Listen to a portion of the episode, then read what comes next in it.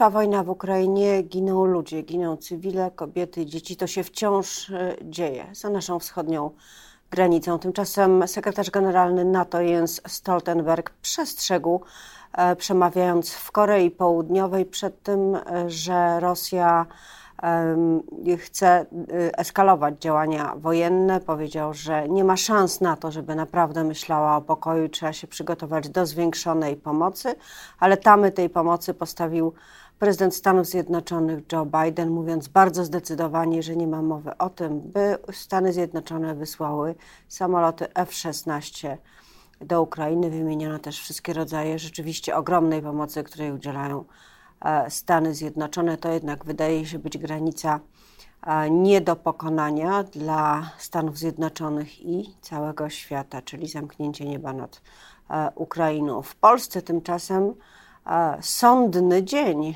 a właściwie sądowy, a chodzi o sąd jaki? No najwyższy jasna sprawa, ponieważ dzisiaj Senat będzie się zajmował nowelizacją ustawy o Sądzie Najwyższym, od której uzależnione jest nadejście do Polski środków z Krajowego Planu Odbudowy. I właśnie o tym już za chwilę będę rozmawiała z moim gościem, Suzanna Dąbrowska. Dzień dobry. Moim gościem jest senator Platformy Obywatelskiej Aleksander Pociej, mecenas. Dzień dobry, panie senatorze. Dzień dobry państwu, dzień dobry, pani redaktor. Wczoraj połączone komisje senackie zakończyły pracę nad poprawkami do nowelizacji ustawy o Sądzie Najwyższym. E, ustawy, która ma zrealizować podstawowy kamień milowy, czy też podstawową jego część dotyczącą praworządności systemu układu. E, ustawa ma bardzo długie już e, dzieje w tej chwili legislacyjne. Dość powiedzieć, że nie tylko podzieliła rządzących, ale i samą opozycję taki gorący kartofel. Co zrobił z tym kartoflem Senat wczoraj? No, wczoraj e, rzeczywiście to było, mieliśmy takie podsumowanie e, działań e, tego rządu e, i de facto Ministerstwa Sprawiedliwości przez ostatnie 7 e, lat. Policzyliśmy, że to jest bodajże jedenaste poprawianie ustawy o Sądzie Najwyższym. E, że przez całą poprzednią kadencję mówiliśmy, do czego to doprowadzi. E, byliśmy ignorowani, e, nasze zdanie nie liczyło się i dokładnie do tego to wszystko doprowadziło. Od czasu wydania przez TSUE orzeczenia, które nakazuje te zmiany, minęło 9, 8 albo 9 miesięcy. Jak wczoraj gdzieś czytałem, policzono miliard 700 milionów kar już e, e, naliczono e, Polsce, tylko dlatego, że jest bezczynność w tej sprawie. Ta ustawa niby, ten projekt niby coś miał zmienić. Niestety, jak wczoraj wszyscy zgodnie mówili, to było nieprawdopodobne, bo nawet pani Manowska i e, pani e, przewodnicząca Krajowej Rady Sądownictwa, więc osoby powiedzmy sobie e, raczej mentalnie z kręgu, z kręgu obecnie rządzących, no, nie pozostawiły na tym projekcie suchej nitki. Również wszyscy eksperci, którzy wypowiadali się, stwierdzili, że nie naprawiając grzechu pierworodnego, czyli e, nie zmieniając e, ustawy o Krajowej Radzie Sądownictwa, to oprócz tego, że sama ustawa jest zła, to jeszcze do tego właśnie tych kamieni milowych w żaden sposób nie naprawia. Panie senatorze, panie senatorze, ale to opozycja w Sejmie umożliwiła przyjęcie tego projektu, wstrzymując się od głosu. Większość opozycji, nie cała, tak, e, okłóciła dlatego, się na tym tle. I co teraz?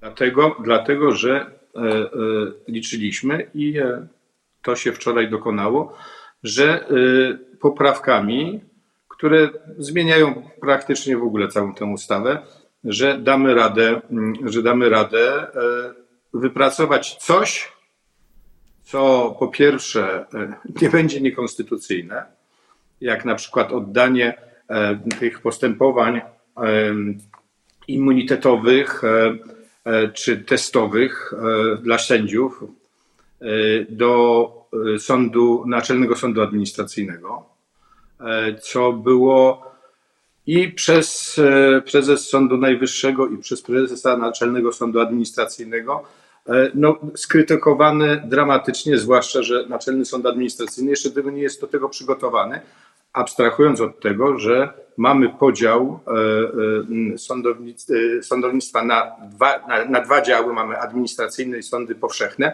I zupełnie niekonstytucyjny był pomysł, żeby oddać te orzeczenia immunitetowe dotyczące sądów powszechnych sądowi administracyjnemu. I to zostało E, to zostało tymi poprawkami e, naprawione. Czyli Izba Karna. Czy możemy tak pokrótce przedstawić poprawki? E, rozumiem, że one są zgodne z tym, czego domagała się opozycja podczas procesu legislacyjnego w Sejmie, czyli to, co zostało przedstawione podczas posiedzenia komisji sejmowych, co zostało przedstawione na sali obrad i zostało przez Sejm odrzucone.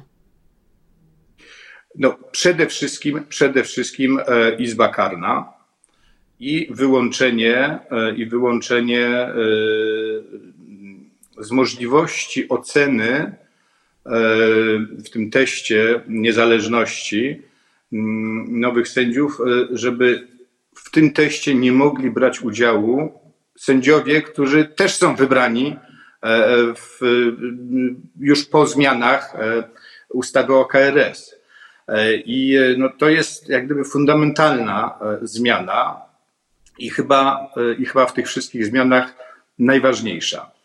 E, bardzo mocno eksponowano e, i to również eksperci, pan profesor Chma i pan profesor Piotrowski, eksponowali to, że no, absolutnie jest niemożliwe, żeby w, żeby w jakiejś sprawie sędzią był ktoś, kto jest sam dotknięty taką wadą.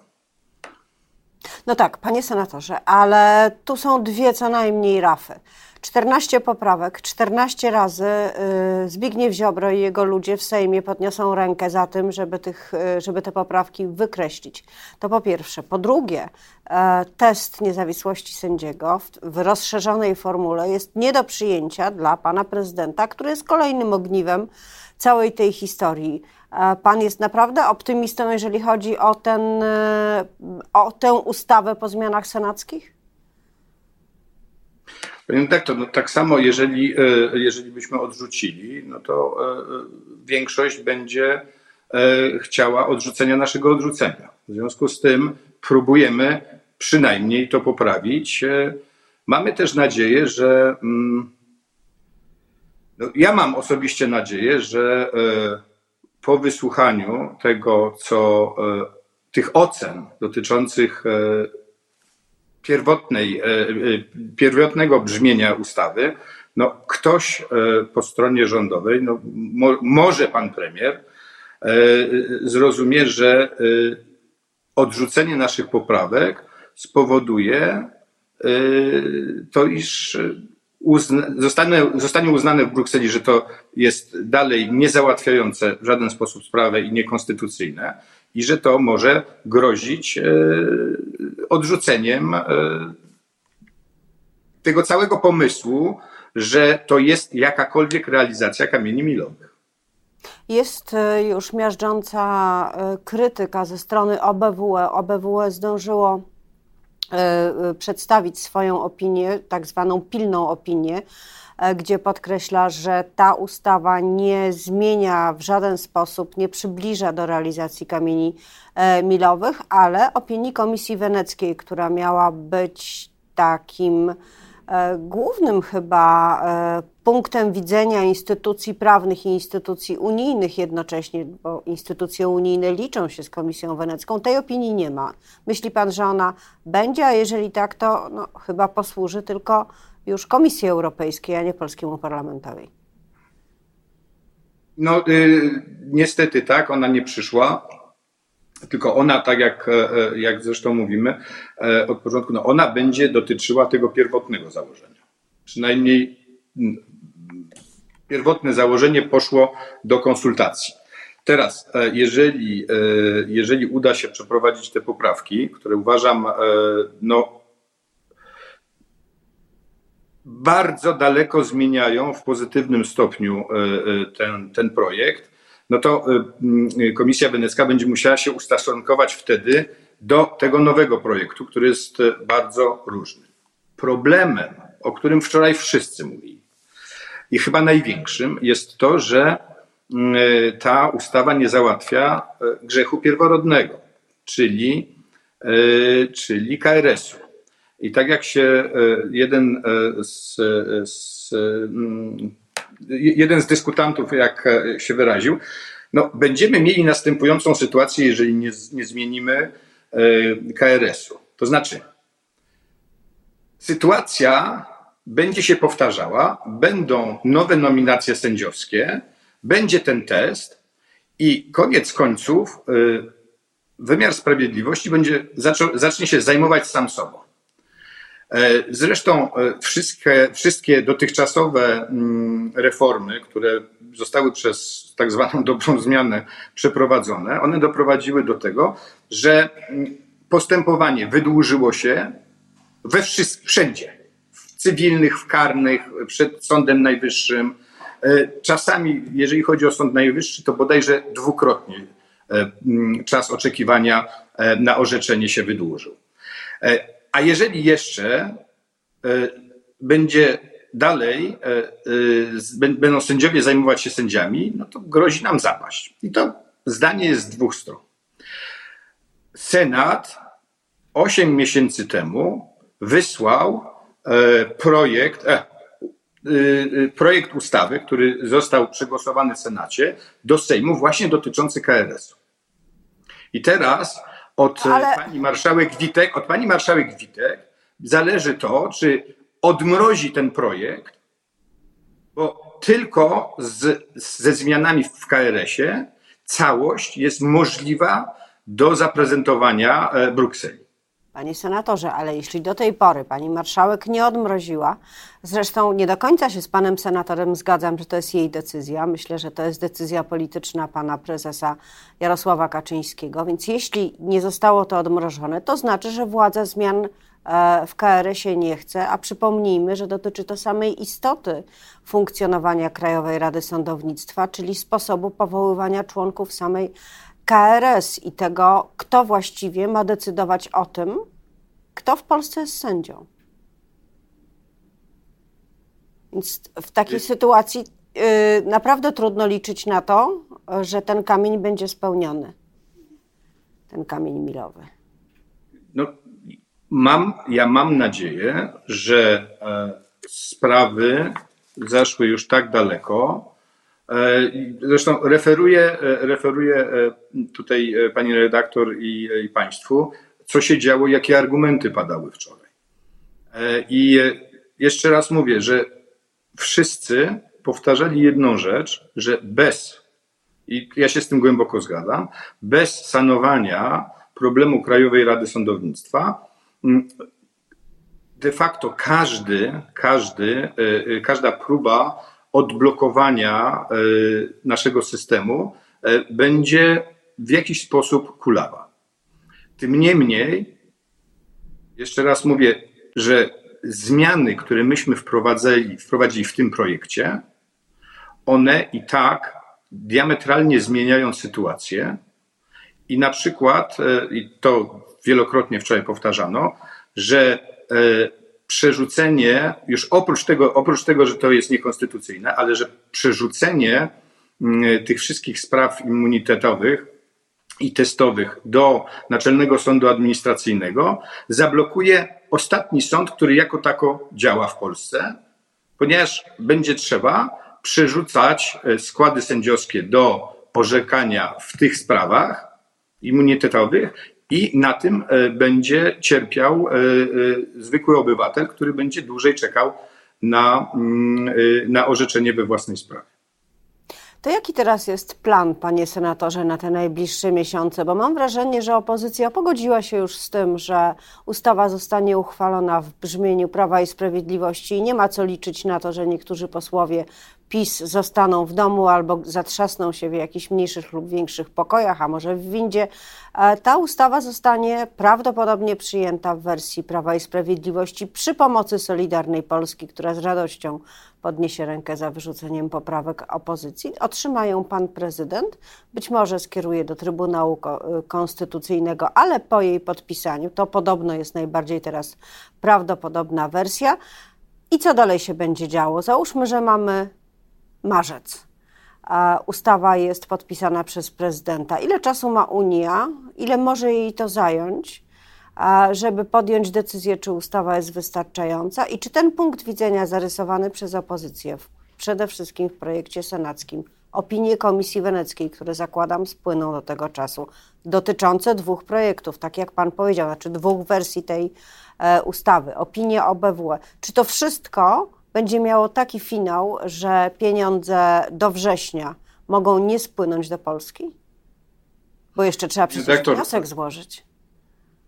Pani redaktor, e, no to już jest e, przynajmniej poza moimi jakimikolwiek czy Senatu możliwościami działania.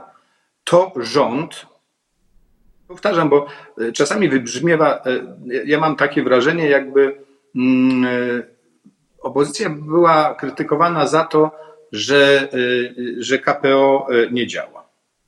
To nie my doprowadziliśmy do tej sytuacji w sądownictwie. To nie my straciliśmy 8 miesięcy na jakieś jałowe spory wewnątrz koalicji rządzącej, czy coś można robić, czy nie, i jaki mieć stosunek do Brukseli i do pieniędzy z KPO i do kar, które są naliczane. My złożyliśmy y, projekt dotyczący KRS-u, który mógł rozwiązać te, y, y, te sprawy. To my na koniec próbujemy tej ustawie nadać taki kształt, który nie będzie a priori w ogóle odrzucany. A czy to nie jest tak, panie senatorze, ale czy to nie jest trochę tak, że opozycja chce mieć ciasteczko i zjeść ciasteczko? Czyli z jednej strony, żeby pieniądze do Polski przyszły, z drugiej strony, żeby PiS na tym specjalnie politycznie nie zarobił, a żeby system prawny jeszcze do tego wszystkiego się poprawił. To chyba nie jest możliwe do pogodzenia. Ja nie widzę e, wszystkim nam, e, i zresztą pani redaktor sama e, powiedziała, że stwierdziła, że są takie głosy, że to dzięki, dzięki postawie opozycji ta ustawa przeszła. No bo gdyby, proszę sobie wyobrazić, gdyby opozycja inaczej postąpiła, no to głosami opozycji Solidarnej Polski ta ustawa zostałaby zablokowana, i w ogóle nie byłoby żadnej możliwości, e, e, żeby, e, żeby KPO zadziałało. Więc no, albo zarzuca się opozycji, że pomogła, albo jej się zarzuca, że blokuje. Ja odpowiadam, że ta postawa opozycji bardzo trudna i ta decyzja, która została przyjęta w Sejmie, bardzo trudna, no ona właśnie E, wspomaga e, starania o pieniądze z KPO. Zresztą wczoraj mieliśmy bardzo dużą e, grupę samorządowców, którzy apelowali i bardzo prosili o dwie rzeczy. Po pierwsze, że te pieniądze w tej chwili dla samorządów to, no, to jest coś, co może je uratować przed poważnymi kłopotami, w związku z tym, że te pieniądze muszą się e, e, e, pojawić, ale również apelowali o to, żeby w jakiś sposób tę ustawę sanować i umożliwić jednak działanie sprawne i właśnie niezależne sądownictwa, bo oni się z kolei obawiają, sposobu, w jaki będą pieniądze z KPO dystrybuowane, dystrybuowane i oni uważają, że tam mogą być nieprawidłowości i tylko i wyłącznie niezależne sądownictwo może być e, tym obszarem, gdzie będzie można uzyskać sprawiedliwość. Musimy tu postawić kropkę, czekając na obrady Senatu, które rozpoczynają się dziś o 11. Będą e, głosowania. Przepraszam bardzo, o 15. O 15. E, Będą O 11 wczoraj mieliśmy, y, mieliśmy komisje. y, komisję, tak jest. E, Będą, będzie debata, będą głosowania dotyczące tych poprawek, które komisje zaakceptowały. E, Dziękuję bardzo za tę analizę polityczno-prawną. Moim gościem był senator Koalicji Obywatelskiej, przewodniczący Komisji Petycji i Praw Człowieka, senator Aleksander Pociej. Dziękuję bardzo, do widzenia. Miłego dnia.